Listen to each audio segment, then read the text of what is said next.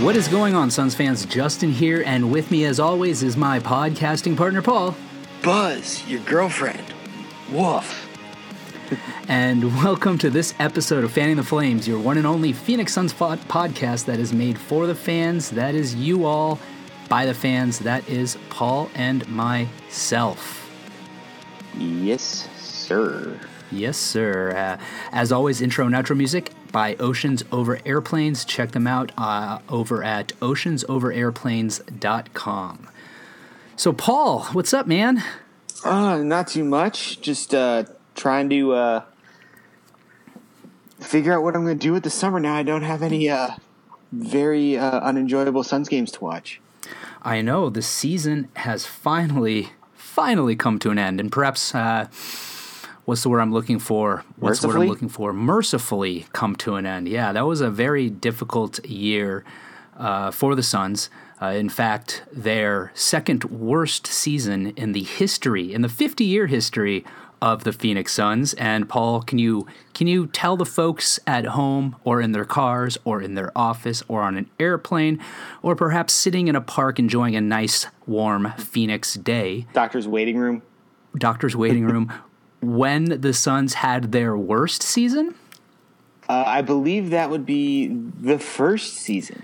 That is right. The first season, the Suns won 16 games that year. So thankfully, we, we blew past that this year with a grand total of Blistering. 21 wins. Yeah, exactly. We have Hey, we can drink now.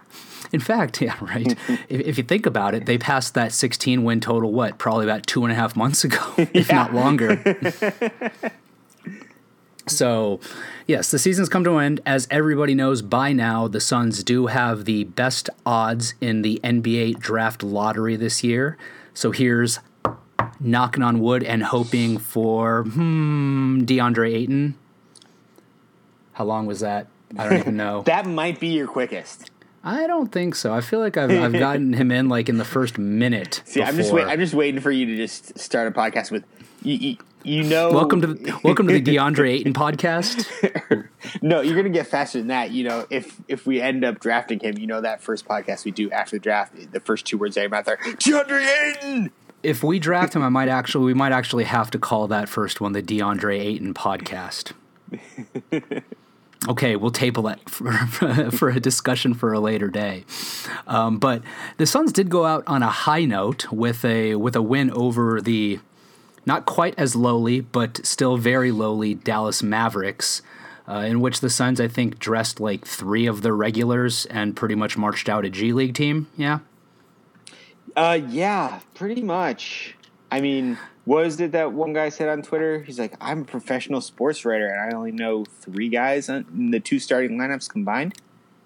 Yeah, um, I, I know I saw Darren Rovell say that, and I was disgusted. I mean, come on, Darren Rovell. If you're hyperbole aside, which I'm assuming that was, and it was really bad hyperbole, but you've got two first round draft picks, two top 10 draft picks starting for the Suns. People don't, people know who Aaron Harrison is and who um, Dwight Powell are, right? Come on. I mean, the rest of them, sure, maybe, maybe Is not. Well, Aaron and- and Harrison the worst of the two Harrison brothers? I don't know. Yeah, They're I'm- both I'm not ju- very good. I I'm just gonna, I'm just gonna say yes because for Memphis. Sure. He averaged six and almost seven points a game this year in, in nine games. So yeah, I would I would say he probably is the worst of the of the Harrison brothers. So he's But, gonna become uh, a son, yeah. Let's go go pick up some more of the worst brothers, right?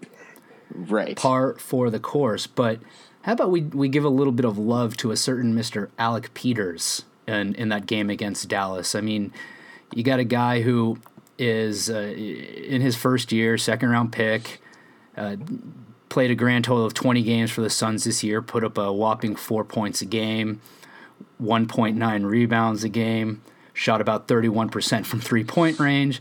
And then he decides, hey, you know what? Last game of the year, I'm going to pull an Archie Goodwin and go off for 36 and 9 on 12 for 20 shooting overall and 8 for 13 from 3. So, I mean, so, so, good here- lord, so here- man. here's my here's my question for you: those four points, one rebound, et cetera, et cetera, was is that including that last game, or was that what his averages were before that last game, and that last game just brought him up to four points from something much lower? I'm going to assume that that includes the last game because I just pulled that up on ESPN.com. Uh, but yeah, that probably includes the last game. I mean, he But I'm going to look up. I'm going to I'm is a going to hop on. Basketball rep, Reference now and see uh, see what he was averaging in all of his other games prior to that.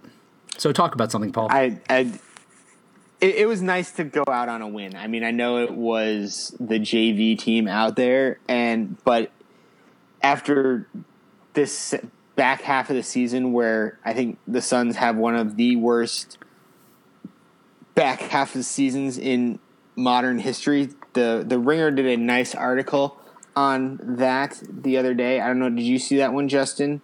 I Did I send not that to you? They were talking probably, about but I probably didn't read it. talking about the Suns uh, winning the tank race and kind of went into all their uh, the futility that they had in the in the back half of the season, and it was it was kind of pathetic. 'Cause, I mean, they won five games over that back half of the season to really uh, go from being a middling uh, lottery team to best odds uh, of any other team. So, and I know that I do remember our earlier pods when we were actually kind of excited about the team. You know, they were kind of making progress, and like people were saying, "Hey, we need to go all in on like actually like trading for somebody to like put us over the top this year to try to actually compete for a playoff spot." And then the exact opposite happened. I know you. I know Justin. You and you were very adamant about pointing out strength of schedule back then. Thank you. And that- Thank you for was, mentioning that. Uh, born true. 100 e- even truer only- than I could have ever imagined. So apparently, only the 2000 2001 Warriors had a better bat or had a worse back half of the season Well, than the Suns. Look at that. Making history. Making history. And to go back to your uh, question from a few moments ago, Paul. Oh, Before actually, that caveat game- on that. Caveat on Okay. Of teams that won 15 or more games in the first half of the season to have that horrible of a back half of the season. Where did you just pull that stat? From the Ringer article I told you about. Oh, sorry. Okay. I was I was over here doing highlighting and stuff on basketball I'm, reference. I'm that good at basketball reference that I pulled that out. I was like, I, was like I, I can't figure out I can't figure out their formulas here, and Paul just p- pulled out one of the most ridiculous formulas ever. Uh, uh, at any rate, uh, b- b- before that game, Alec Peters was averaging a grand total of 2.4 points a game and 1.5 rebounds. So, yes, that last game uh, basically boosted his season average by one and more than one and a half points, and boosted his rebounding average by about half a rebound. So, So is Alec Peters going to be a Sun next year? Who knows? I, may, maybe I mean I, I Yeah, I- give him a camp look. he's he's making like what a million bucks. It's non guaranteed. Yeah, I'll probably get a camp look, but you know a lot of that's going to depend obviously on what uh, what transpires during this upcoming off season. Right. So, and I guess we can. Oh, Paul, I forgot. I, I overlooked this as we started, and I know you wanted an opportunity to bring it up.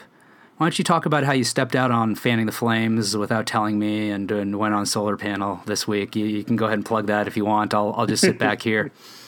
Well, you, you know, I told you. I just assumed that that was because they couldn't get you. I just assumed I was the second or third or tenth choice on the I, list. and I, So, I, I appreciate that, Paul. I, I, would, would pick you before me, my friend. I don't know. I ramble a lot. You're pretty, a little bit more straightforward.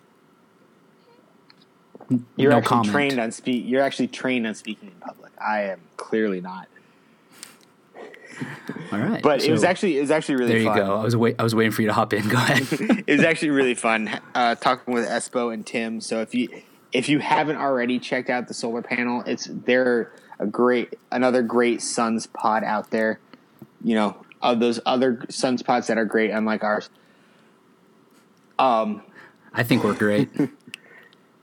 I like your optimism. The podcast of optimism, my friend. that is our niche.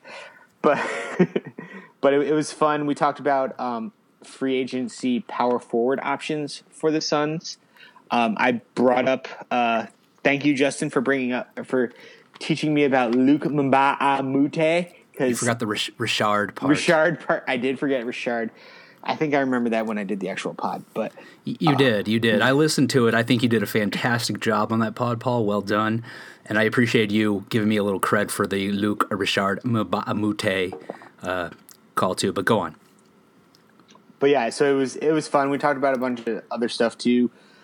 Um, so I don't want to spoil it all. So if you haven't checked it out, please go listen to, subscribe, rate, review, all that stuff they want you to do for the solar panel. There's bun- three good guys who know a lot about the Suns and really love the team in uh, Espo, Tim, and Dave, who was not on the pod this past week. That's why I was there. Alrighty, and and you know I'm going to steal a little something from them. You know they always do their little re- um, reading listener reviews and whatnot. I was on I was on iTunes, and I know we have some subscribers out there, and our our we have we have we have one count it one one comment or one review. I think oh, it's oh, from wow. before. I think it's before we even started like took over this particular podcast channel, if you will. Oh, jeez. all it says is what is this? Like that's literally what it says. What what's the date on it?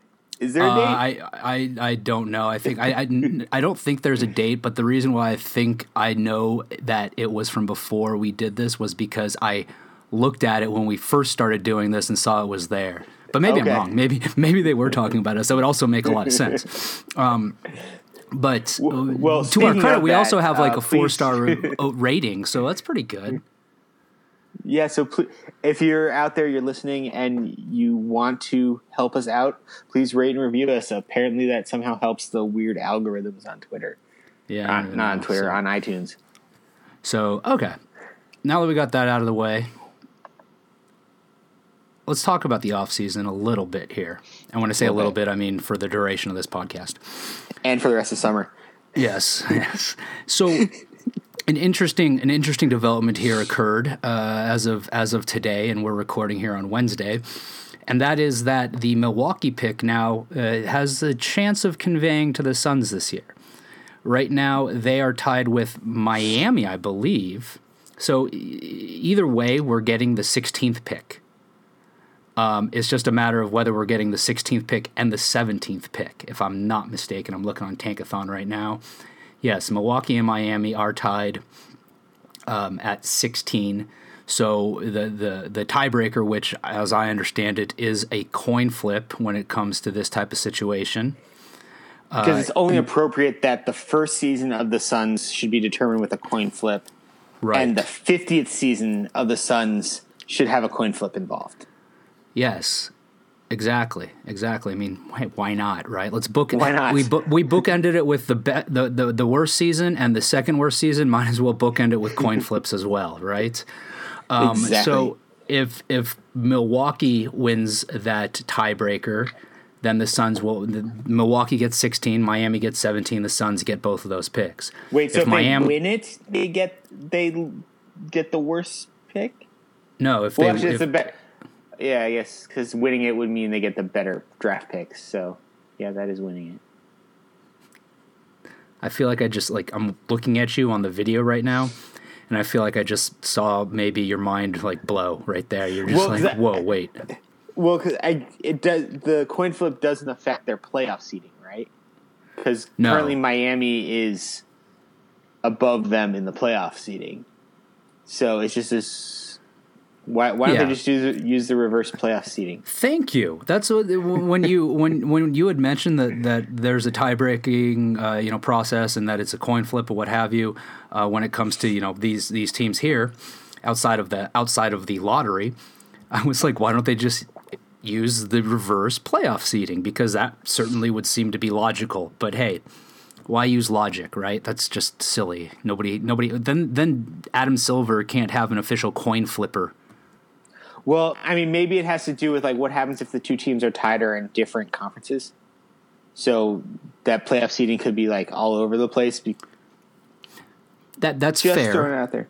That's fair, but I would say then maybe the coin flip should be used as an alternative to, you know, playoff seeding not being something that can be used. It just seems like when you put so much effort into having like multiple tiebreakers when it comes to playoff seeding that depend on you know uh, winning percentages against uh, you know teams, winning percentage against conference, you know whatever the case might be.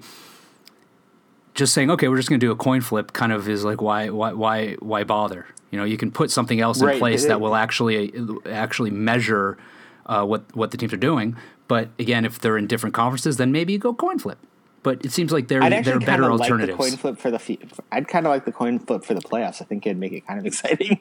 like you, they should have televise it and everything. They should here. You want to take everything like to a to a deeper level. Like they should have coaches like do a foot race. like a 40 yard dash, fastest coach, they get the higher seed or the higher draft pick or whatever, you know, whatever the, whatever their choice might be. So I, I don't know. But um, anyway, we were talking about the pick, right? So right. That begs the question then do we want that pick to convey this year? Do you want 16 and 17, or do you just want 16 and say, you know what, let's carry over this my, my Milwaukee pick and see what happens with uh, the Bucks here in the next year? Because next year it's still protected 17 through 30, but only protected one through three on the front end or on the on the high end. And then the fo- following year, I believe it's one through seven with no back end protection and then the year after that it's unprotected. But right, and uh, there's also another weird quirk about this year in that there's this very slight sliver of protection that allows for the nothing to convey to the Suns this year because as it currently as the trade was set up, it was either gonna get a first round pick or a second round pick, unless the pick happens to fall at 17, which is one of the options for this year because the second round pick is protected up to or through pick 47, and the first round pick's only protected through pick 16. So if it falls on 17, which is an option, the Suns would not get the first round pick or the second round pick. And so basically, the second round pick's off the table at this point. The, you're either getting 16 or 17. So they're getting a pick or we're getting nothing. And I'm kind of leaning, let's push it push it to a, a later season because one, you get you get the option of hey this this the Bucks could have a piece of shit season and we actually get a really good pick because next year it's only protected one through three and then protected 17 and above. So they could be worse next year. Who knows what happen what happens there? And we end up getting another pretty good pick. Um, but that all it also allows for more options for uh, McDonough when he's considering possibly trading trading picks. So going into this draft, I don't think the Suns really want three picks. They don't have space for three rookies, so it almost kind of puts them at a bit of a disadvantage in that they're like, okay, we have to move these two picks, and so teams are like, well, I'm not going to give you as much for them because you have to move them because you said clearly you don't want three picks. So now you take one of those off the table, it's a whole different story with regards to um, trades and and whatnot, or actually take using the pick depending on who's there, using the other pick depending on who's there. Yeah, and, and I would tend I, I, I tend to agree with you. Um, I think it makes sense at this point to basically hope that it carries over until until next year uh, if we go back a couple of weeks when it was looking like we were getting both picks, it was looking like those picks were probably going to be maybe a little bit higher. There was a lot of chatter, a lot of people saying, "Oh, well, you could maybe package those, move up." There's another player that's that's coveted, but I think now when you're talking about 16 and 17, I mean, how much value are you can really get? How far are you going to move up um, by by right. packaging 16 and 17? I don't think that far. Uh, and and like you said, who knows what's going to happen with Milwaukee next year? I they could just have a bad year. I, I I don't wish this at all, but you could have a significant injury that keeps one of their key guys out for a period of time. I mean, who knows? So, in in light of the fact that you're really not going to be able to do a lot with 16 and 17, I, I really don't have a problem with it with it carrying over. And like you said, I mean, that could give McDonough the opportunity to perhaps throw that pick into a package, knowing that it has those protections on it already, and is you know one through three protected next year. Maybe different protections get thrown on or what have you. But as it sits right now, one through three protected, then one through seven protected, and then unprotected. I mean that that could be enticing to a team that is looking to you know rebuild, maybe at the start of the rebuilding phase. Right, and also and also with the changes in the rules, so now you can add secondary layers right. of protections onto those picks. It could you could package it appropriately that maybe next year the protections that the Suns put on it are similar to what they currently have. So if it falls between like four and seven, the Suns end up actually getting a really good pick, or even in future years something along the same lines. So there's definitely there's more options pushing it another year versus having it this year. Sure, and that's kind of where I'm sitting with it. Okay, excuse me. That makes sense to me so let's let's move on to another bit of it's it's off season news. It's it's going to be discussed as something that could happen uh, this year, could happen next year. We alluded to it slightly last week, and that is Devin Booker's extension. This offseason, he's eligible for an extension. Uh, the max deal that a massive yeah, extension. The, the, max deal that everybody anticipates he's going to get is a five year, in the range of 157 million dollars. I almost said a year, but that's not the case. Wouldn't be 157 million a year. That'd be sweet though for him. Right. Um, but then the question becomes, okay, he's eligible now. But do the Suns do it this offseason or do they wait until next offseason when he's going to be a restricted free agent and then give him the extension then? There are, you know, definite pros and cons to both sides of, of that equation. And uh, my, for both parties. For both parties, absolutely. And uh, my, my question, I guess, then to you, Paul, would be what's your preference? Do you think they do it this off season, or do you think the Suns sit back and wait to do it next offseason? Um, I think strategically, I think it would be best to wait do I think they're going to wait? No. I think they're going to sign the extension because the Suns, with the past eight years, the Suns can't look a gift, horse in the mouth. As of right now, Devin Booker is an emerging star.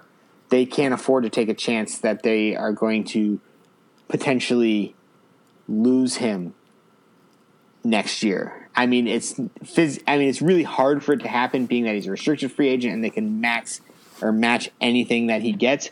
But if they let him go to free agency, you could run into we could run into a situation similar to what happened with New Orleans and Eric Gordon a couple years back, where we signed the Suns signed him and he tried to have New Orleans not match, and then they did, and then he was um, I don't know if I want to call him a malcontent, but he wasn't happy still being there for the next four years or so. And do we really want to situation like that with Booker. Whereas if we sign him now, when he still is happy, he he's not. It's less of a awkward situation. It, and yeah, he may ask for a trade down the road. That's what, that's what I was just going to say. I mean, ultimately, if if if something happens that causes him to be unhappy and he wants out, I I, I think he's going to have the ability to kind of push that that envelope. I, I pray to God that doesn't happen and you know, for for all intents and purposes, we've we've said this before, but it seems like Booker is very interested in being the face of the franchise, very interested in getting this franchise back to its winning ways. And there was an article on Arizona Sports, I believe it was on today. Uh, excuse me, just discussing some of uh, the happenings with uh, exit interviews and whatnot that occurred uh, in the Suns organization today, and uh, from the article, there's a there's a line that says basically, uh, Booker called the talk of him being disappointed with the direction of the franchise quote nonsense and reiterated his desire to remain in Phoenix. I want to be here, yes, he said. So I think that's encouraging, just in terms of you know where he stands right now with the organization, uh, and and obviously signing him to an extension this offseason, I think is going to, you know, further his his happiness uh, because again, he's going to get that deal from the Suns one way or the other. But you know, right. if you look at it from his perspective, I'm sure he would love to have that security now rather than wait for it to come next season because you don't know what's going to happen in, in during the course of a regular season. Um, at the same time, you know, it's a, it's a double edged sword. I think even for him, because he obviously is voicing his opinion that he wants this team to get back to the, its winning ways. He wants to return them to how they were 92, 93, and 04 and 05, uh, and hopefully beyond uh, those couple of seasons uh, in, in terms of you know winning a championship. And I think he is a smart enough dude that he understands that it's going to take pieces. And and I guess we haven't really even discussed why it's why why there's a difference in in signing him this year, uh, this offseason versus waiting until next offseason. And ultimately, what it boils down to is he signs that extension this year, then he's automatically on the books for that twenty seven million dollars, uh, give or take, uh, in in the offseason next year. Whereas if they wait, he'll be a cap hold for ten million but then they can still use you know that 17 million or so extra cap space to sign another piece, another couple of pieces, or what have you, and that's making the assumption, of course, that the Chandler and the Dudley contracts are coming off the books next year, and that nothing happens during this off season to to change that type of situation. Right, right, exactly, and you know, there's the free agent market is relatively lackluster this year, and I think next year's is projected to be a little bit stronger.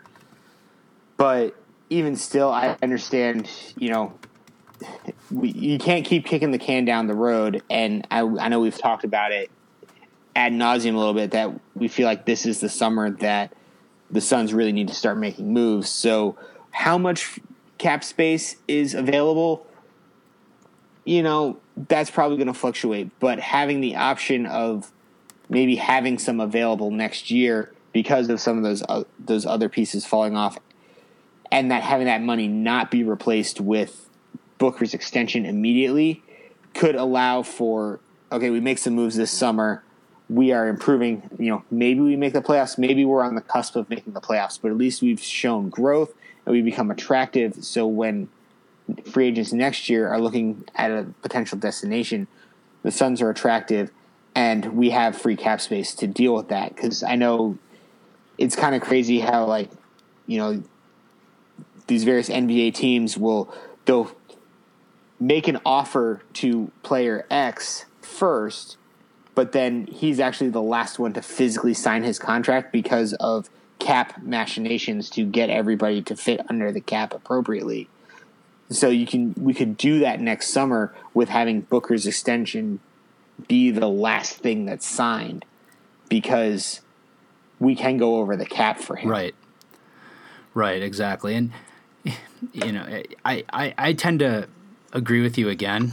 We agree too much. I feel like uh, somehow we have turned into like two guys that totally agree on everything Suns related. Whereas you wore me down. I, well, this time, hey, you're I, am agreeing with you here, man. You're the one that put it out there first. So, um, in every most every other walk of life, I think we tend to disagree on different things, but not every walk of life. But you know, just in in, in regards to a number of different things. But I, I, I agree. I think the Suns just have to, you know, they're going to want to show not only Booker but their fans um, and and other potential free agents and other players across the league, agents, everyone that they're that they're fully committed to him.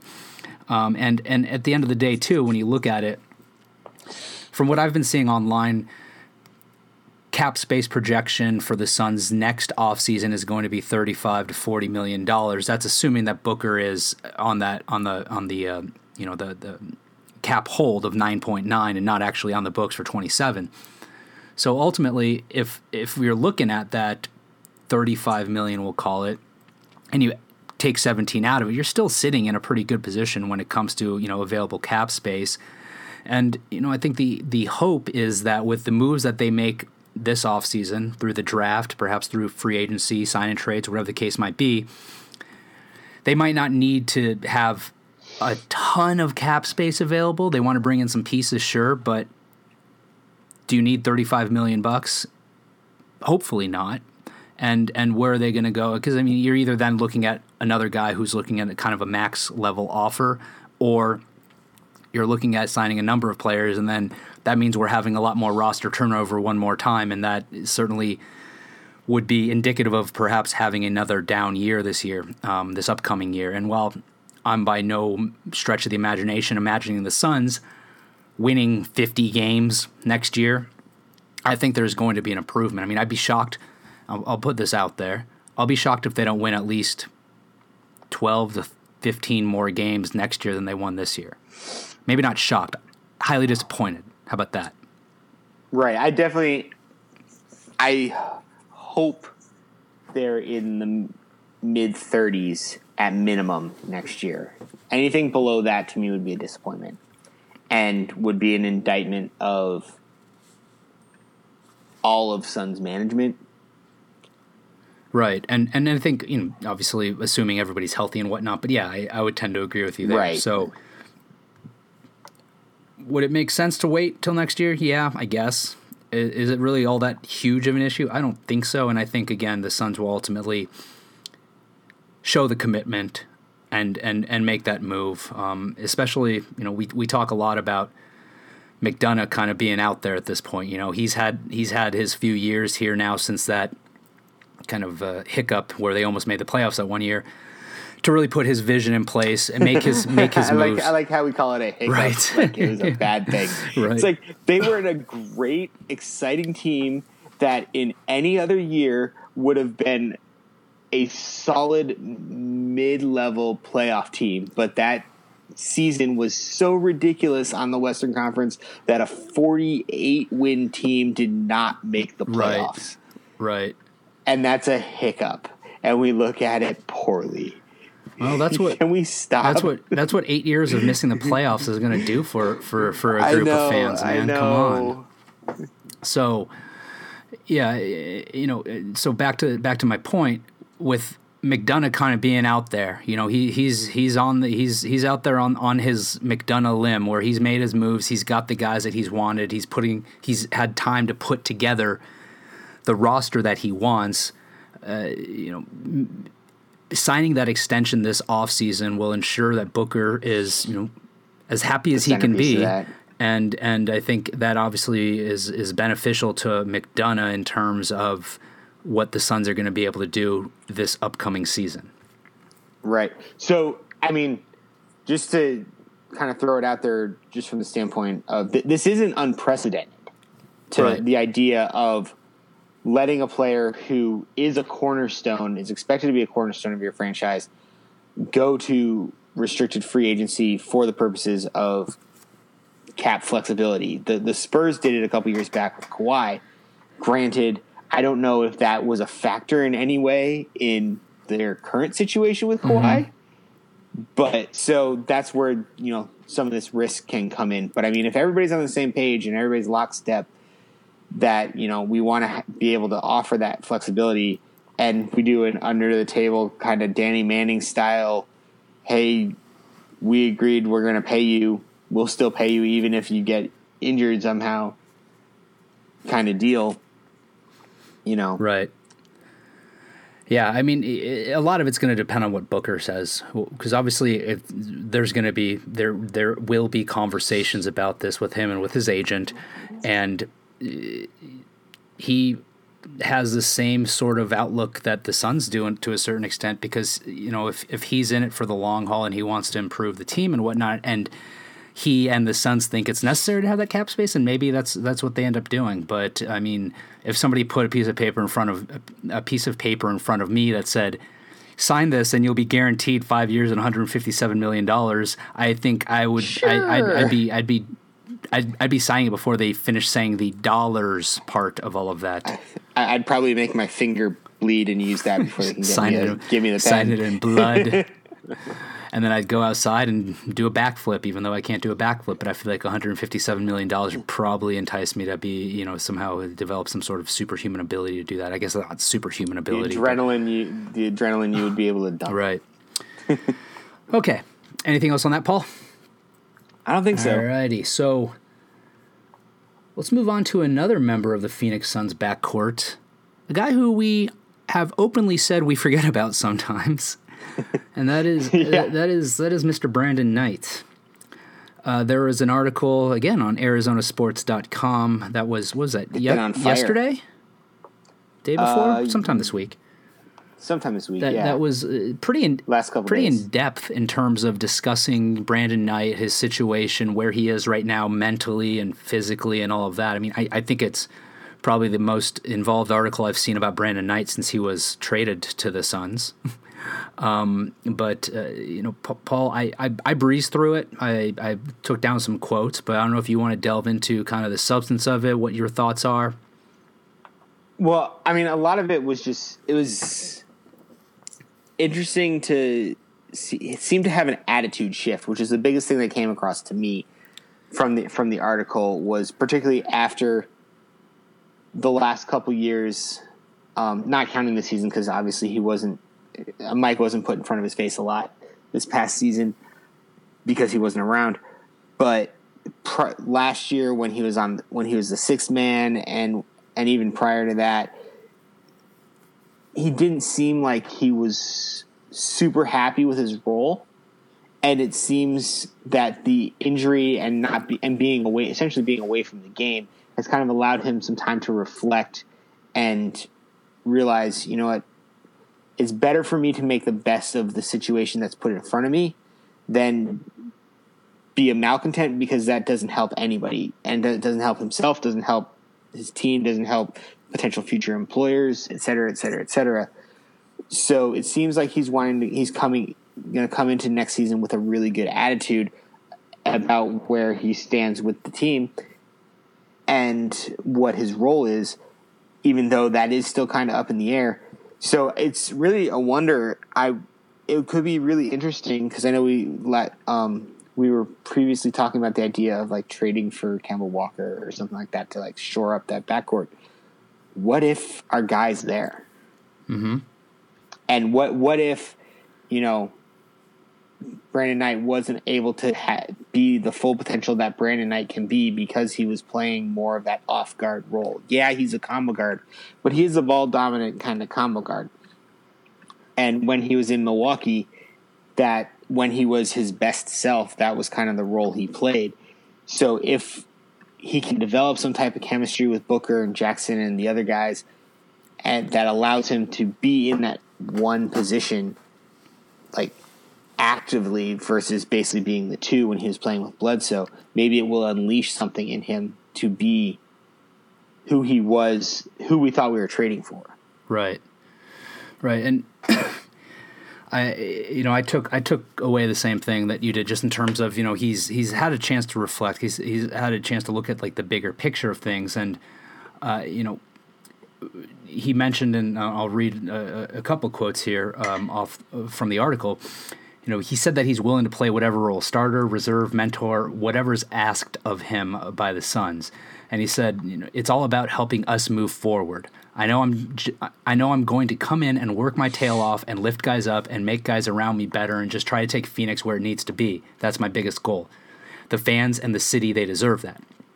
I mean, that's something that looking back on Brandon Knight over the past few seasons um, and you know just maybe not necessarily what he said, but the way he carried himself, um, you know, the the uh, ups and downs that he had on the court that's something I would have never thought I'd hear coming out of his mouth, and I think is encouraging. I think it does show that he's developing, a, you know, another level of maturity. Uh, he talked in the article too about becoming, you know, more of a leader on the team. He said he always wanted to be a leader, but it was tough because with basketball, he, he said it was always focusing on basketball. He said uh, it, it was tough to become a leader when I was so involved in all right, basketball, basketball, basketball. But when I had time to sit back and really reflect on how do you become a leader, you have to build those relationships. You have to take time to build certain trust with people inside and outside the organization. Like I said, it just took time for me to realize that and get hurt kind getting hurt kind of made that go faster than it probably would have if I were playing. And it, you know, the article mentioned how he's been kind of mentoring uh, Davon Reed and I can't remember who else they mentioned in there, and I'm not seeing it right now. But you know that that type of positive outlook, uh, I think, is only going to be beneficial. And if you can put it together with the abilities that we saw him flash when he was in Milwaukee before he came over to the Suns, then all the better. I mean, that could work out. That could work out really nicely. I mean, if he comes back, as we've said before, at some level of that Milwaukee Brandon Knight, having him and Booker in the backcourt together is going to be quite the potent, you know, punch. Now, defensively, that might be a different question, but uh, you know, Just just put up put up more points than the rest of the universe, and things will be okay. I mean, a lot of the options that are out there to fill in at that point guard spot defensively not Right. not any of their strong suits. So, is one really much better than, than another? But it, it does lead to an interesting thought point from the standpoint of when we're looking at potential coaching candidates. Brandon Knight was his best self as a player under Jason Kidd. Still no. Just throwing it out there. He is available. Granted, he also traded Brandon Knight.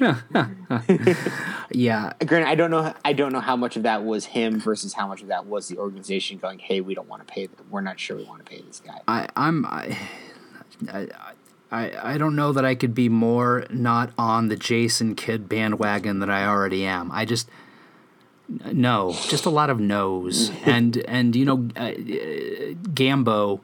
Uh, in speaking about the Suns' head coaching search, he he's pretty adamant about Jason Kidd not getting the job, and I tend to think that Gambo knows what he's talking about when it comes to the Phoenix Suns. Uh, I think we can all agree on that. So I, I mean, I frankly, I would be, I would be absolutely shocked if the Suns hired Jason Kidd. I'd be shocked. I'd be appalled. I'd be disturbed. I'd be all sorts of different emotions. Not one of them being a positive emotion. Now, if you go, if, if they do that, he, then they, they go and win sixty games in the next couple of years, then maybe I'll, my, you know, he could probably change my mind. I'm not saying I'm completely Well, if they win stubborn. sixty total games over the next couple of years, then might be a different situation. Yes, if, then then I'll feel the exact same way I, I do right now. But I, I just don't I, I don't see him worse. I don't see I don't see him being the guy. I just don't see that happening. And I know he you may finally hop off the server train. I know. I would. I, you know, I, your might- last I. I think I would. Uh, like if if if if the Suns hire Jason Kidd, they're going to have to do a lot to get back in my good graces, and I'm sure that hurts them deep inside. But it's just that's just the that's just the truth, man. They're really going to have to do a lot to get back in my good graces, and frankly, winning would be the only way to do it. Um, but I, again, This would no longer be a podcast of optimism. this would this this would like you know how I always like um I'm, I'm last year I, I harped on Josh Jackson and and the draft. This year I'm harping on DeAndre Ayton in the draft. If they if they hire him, it'll just be me like shitting on Jason Kidd for half the podcast every single time. Unless of course again they're they're winning a bunch of games, then I I'm not I'm not too proud to eat crow and say I was wrong, but that of course first requires them to hire him, which I really really don't think is going to happen.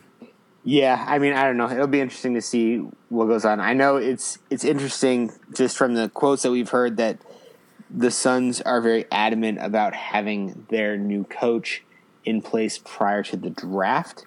Mm-hmm. Which I mean, it makes sense. I understand that you want to have the guy who's going to be running the team help make the decisions of who the players on his team are. But at the same time, it also limits your pool of potential candidates. I think I don't I don't know how much you're allowed to do with regards to hiring uh, someone who Is in the playoffs. me, yeah, because I know like in the NFL they're like no you can't do it until the playoffs are over. But I don't know. That's not necessarily the case. I don't in- think. You can have interviews, but you can't. I think officially. Oh, gotcha. Okay, that might that, that might be the case. I I don't know. Because I because I know like think Josh Josh Daniels, perfect example. Josh Mick, He wasn't Mick, able Mick to- Daniels. Yeah, Josh McDaniels. Yeah, you know what I'm saying. He he w- was given the opportunity to back out of the Colts job because they couldn't officially offer it to him till he was out of the playoffs. That was hilarious too, by the way. They got they got it all posted up on social media, and he's like, "Oh, nope, sorry." Never mind. wah wah wah. All right, one last little bit of off-season uh, discussion here for today. We'll go draft now. We've gone Uh-oh. we've gone draft, extension, Knight. So we'll we'll we'll we'll do what the Suns have done with their first and fiftieth season, Sprinkled in and, a little coaching. and, and and bookend it here. Yes, sprinkled in a little bit of coaching, a little diatribe about Jason Kidd, whatever, uh, and and that that the, the the draft topic I'd like to discuss is is Luka Doncic.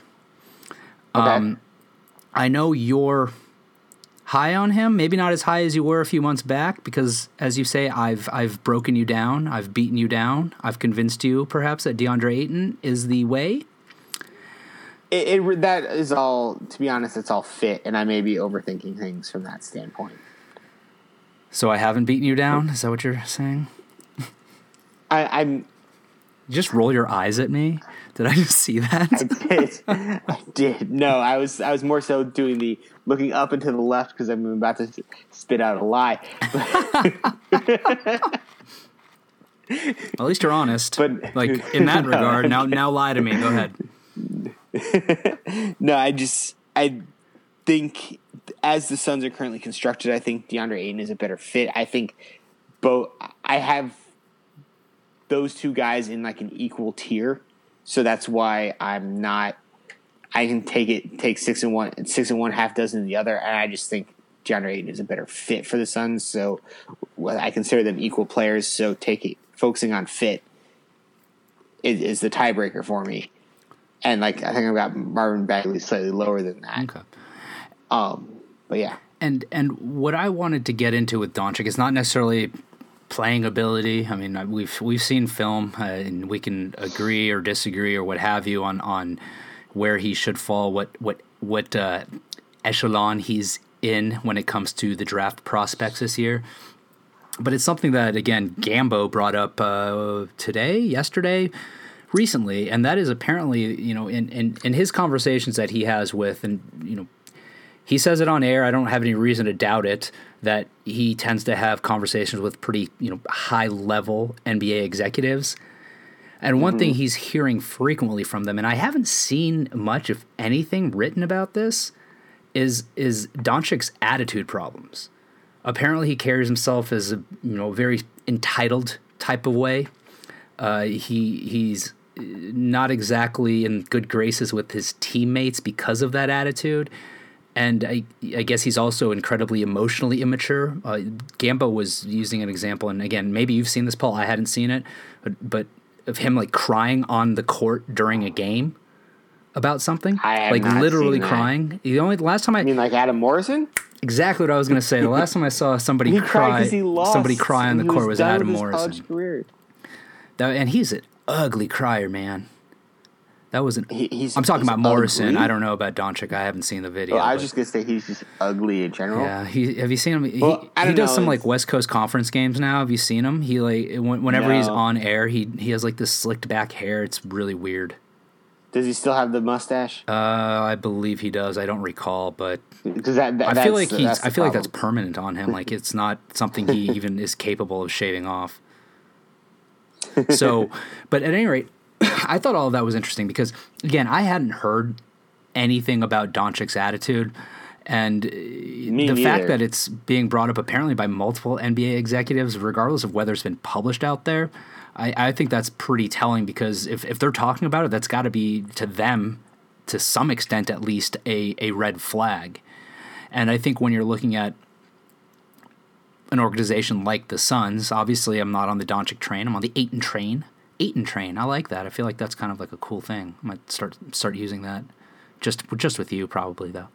Um, if you can't really bring somebody else in like that, I mean, I just I just don't think you can. And I know we we kind of talked about this before we started recording, and you had said, "Oh well, you know, Kobe wasn't liked by his teammates. Jordan, you know, wasn't. They're they're, they're entitled, but but you know, while Doncic is he is he tearing up, uh, you know, Europe? Yeah, he is. But if he walks into an NBA locker room like that, I, I don't see that going over very well. And when you're dealing with a team that has some veterans, at least as the roster stands right now, but is obviously still a very young team, I think that could be you know absolutely uh, uh, uh, poison in, in a locker room.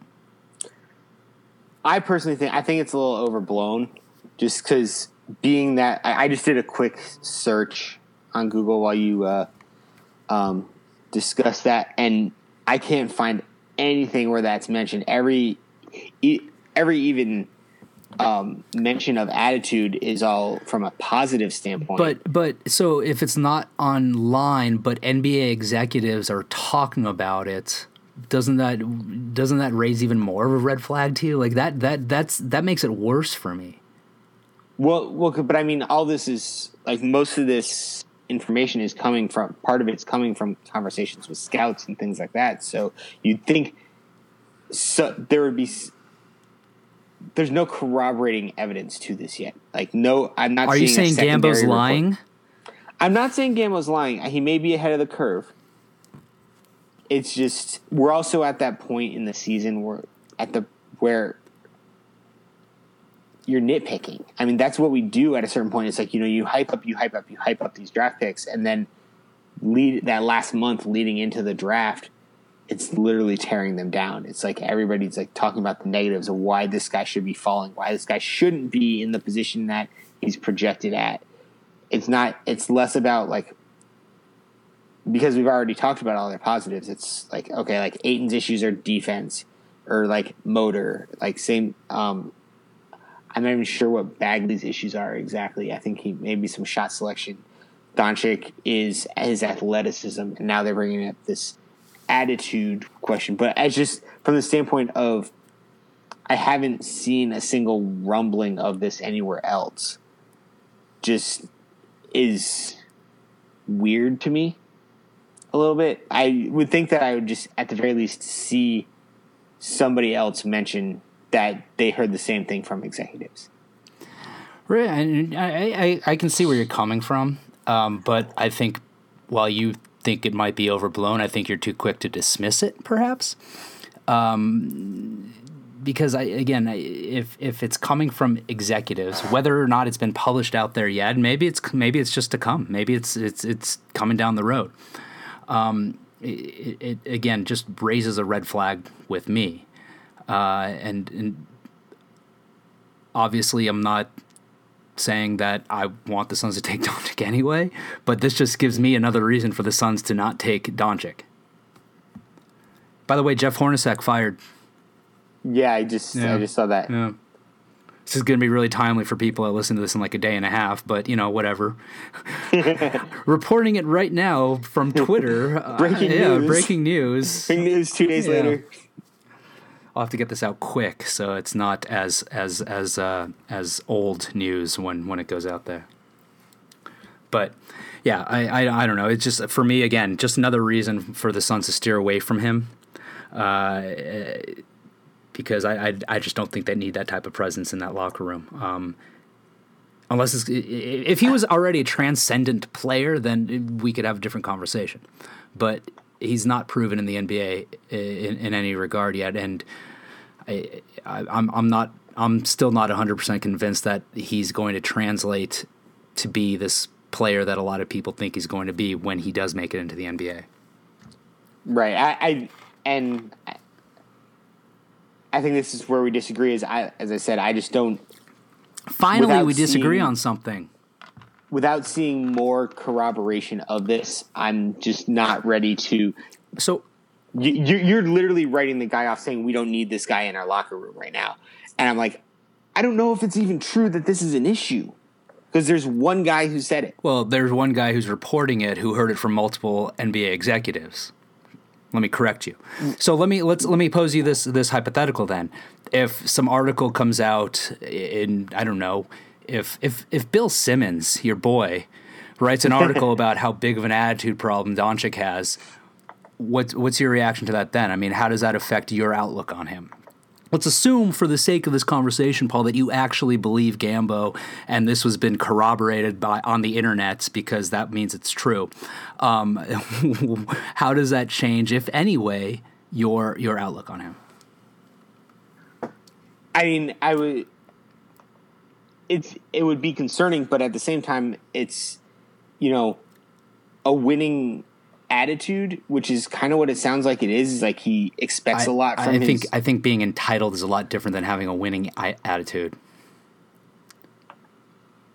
And I think if I, if he's not liked by his teammates, I think that says that maybe it's not just all about winning. That's just my opinion. Just my opinion, Paul. But go on. I just I'm not gonna it's not worth it. What's what, what does that even mean? I'm just saying, if it's true, it, let's let's assume it's not a winning attitude. Let's assume that he is just an asshole, and people do not like him, and that that comes out, and it's it's you know uh, published by multiple sources. What, if anything, does that do, like in terms of your outlook on him? That's all. I mean, if it doesn't, I if it doesn't change your outlook, it doesn't change your outlook. That's fine. It doesn't. It doesn't change my outlook on it. Honest, to be honest, I mean, You could have just said that right off the beginning, do Paul. You don't have to make me happy here. the Suns are going to do what the Suns are going to do, and if they think he's the right fit for the team, he's going to be the right fit for the team when they make the draft, when they make their draft selection, and you will learn to like probably like him if he's our pick. I'm going to assume that he won't be, and the Suns are going to draft DeAndre Ayton, so this is all moot anyway. I, I- I'm, I'm going to assume the Suns aren't going to have the number one pick because we can't have nice things, and then DeAndre Ayton's going to go number one. Well then, then, well shit. Um, yeah, that's something that we should probably discuss. Is who we, we, we've talked a lot. I, I think we have talked. Obviously, I've talked a lot about DeAndre Ayton. We've discussed Doncic even outside of this little conversation here, but we haven't gone much further down the road. And I think that's probably because the season ended like yesterday. Yesterday, two days ago. What day is it? I don't even know what day it is anymore. I don't want to go down further down the road until we know we have to go further down the road. Right. And what, what did you say? May fifteenth? Is that right? May fifteenth, yeah. Are we gonna do? Let's just let's do what we did two weeks ago and commit to something without any preparation at all. We had discussed doing like a live podcast or a live live stream, maybe and a live podcast of us. Uh, I can't commit to that. I want to, but I can't because I know I'm going to be in. I know I'm going to be in Albuquerque, and I know where I'm staying in Albuquerque. And I know the internet there sucks, Wow, so I you have a lot of information on where you're staying in Albuquerque already. That's impressive. Yeah, I've been there the last five years. Oh, well, that'll do it, I guess. Th- this week, every year, I'm in Albuquerque. That that middle of the month, every year. Maybe I'll just, I'll just come to Albuquerque with you. Hey, if you want to, there's a good steakhouse. It's a good barbecue joint. That didn't that didn't make it sound that much better, frankly. Um, you don't like steak or barbecue? well, I mean, I I can get that in Phoenix. I know. Is it But it be- is it that much better? That's see that would be more of my that would be more of my incentive, Paul, is just to spend more time hanging out with you. in a nice romantic Albuquerque, away from our wives. Jesus. All right. Okay. Well, I you know I feel like that's probably a good a good note for us to wrap up on. Uh, unless, of course, you have anything else to add.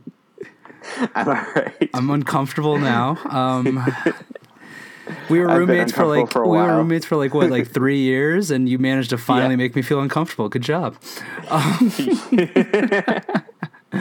uh, I'm kidding. I'm totally totally fun. Whoa, Paul's Sorry. Paul's phone just fell. Okay, so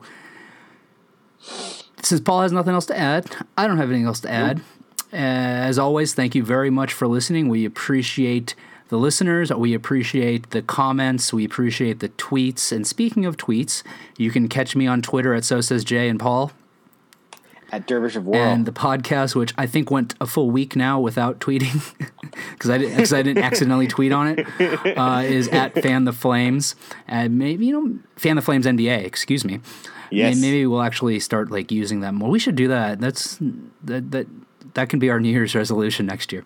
Um, That'd be our summertime resolution to start using there you go. So To talk about the NBA as the season's over with. yeah, exactly. Maybe we'll send out some polls and things like that. Yeah, we'll do polls. We'll like, uh, you know, I'm gonna tweet about Doncic so then it can be online somewhere too, and then and then there's your, my we'll get aggregated. my sources tell me. oh, what's your source? I listen to the radio. Uh, okay. Anyway, I got a source via the source. yeah, via a source. exactly. It's this multiple sources. Source is source upon Game source. Twitter telephone. Yeah, there you go. All right. Anyway, again, thank you very much for listening, and depending on when you're listening, have a good morning, good afternoon, or good evening. Could you describe the ruckus, sir? Just wanna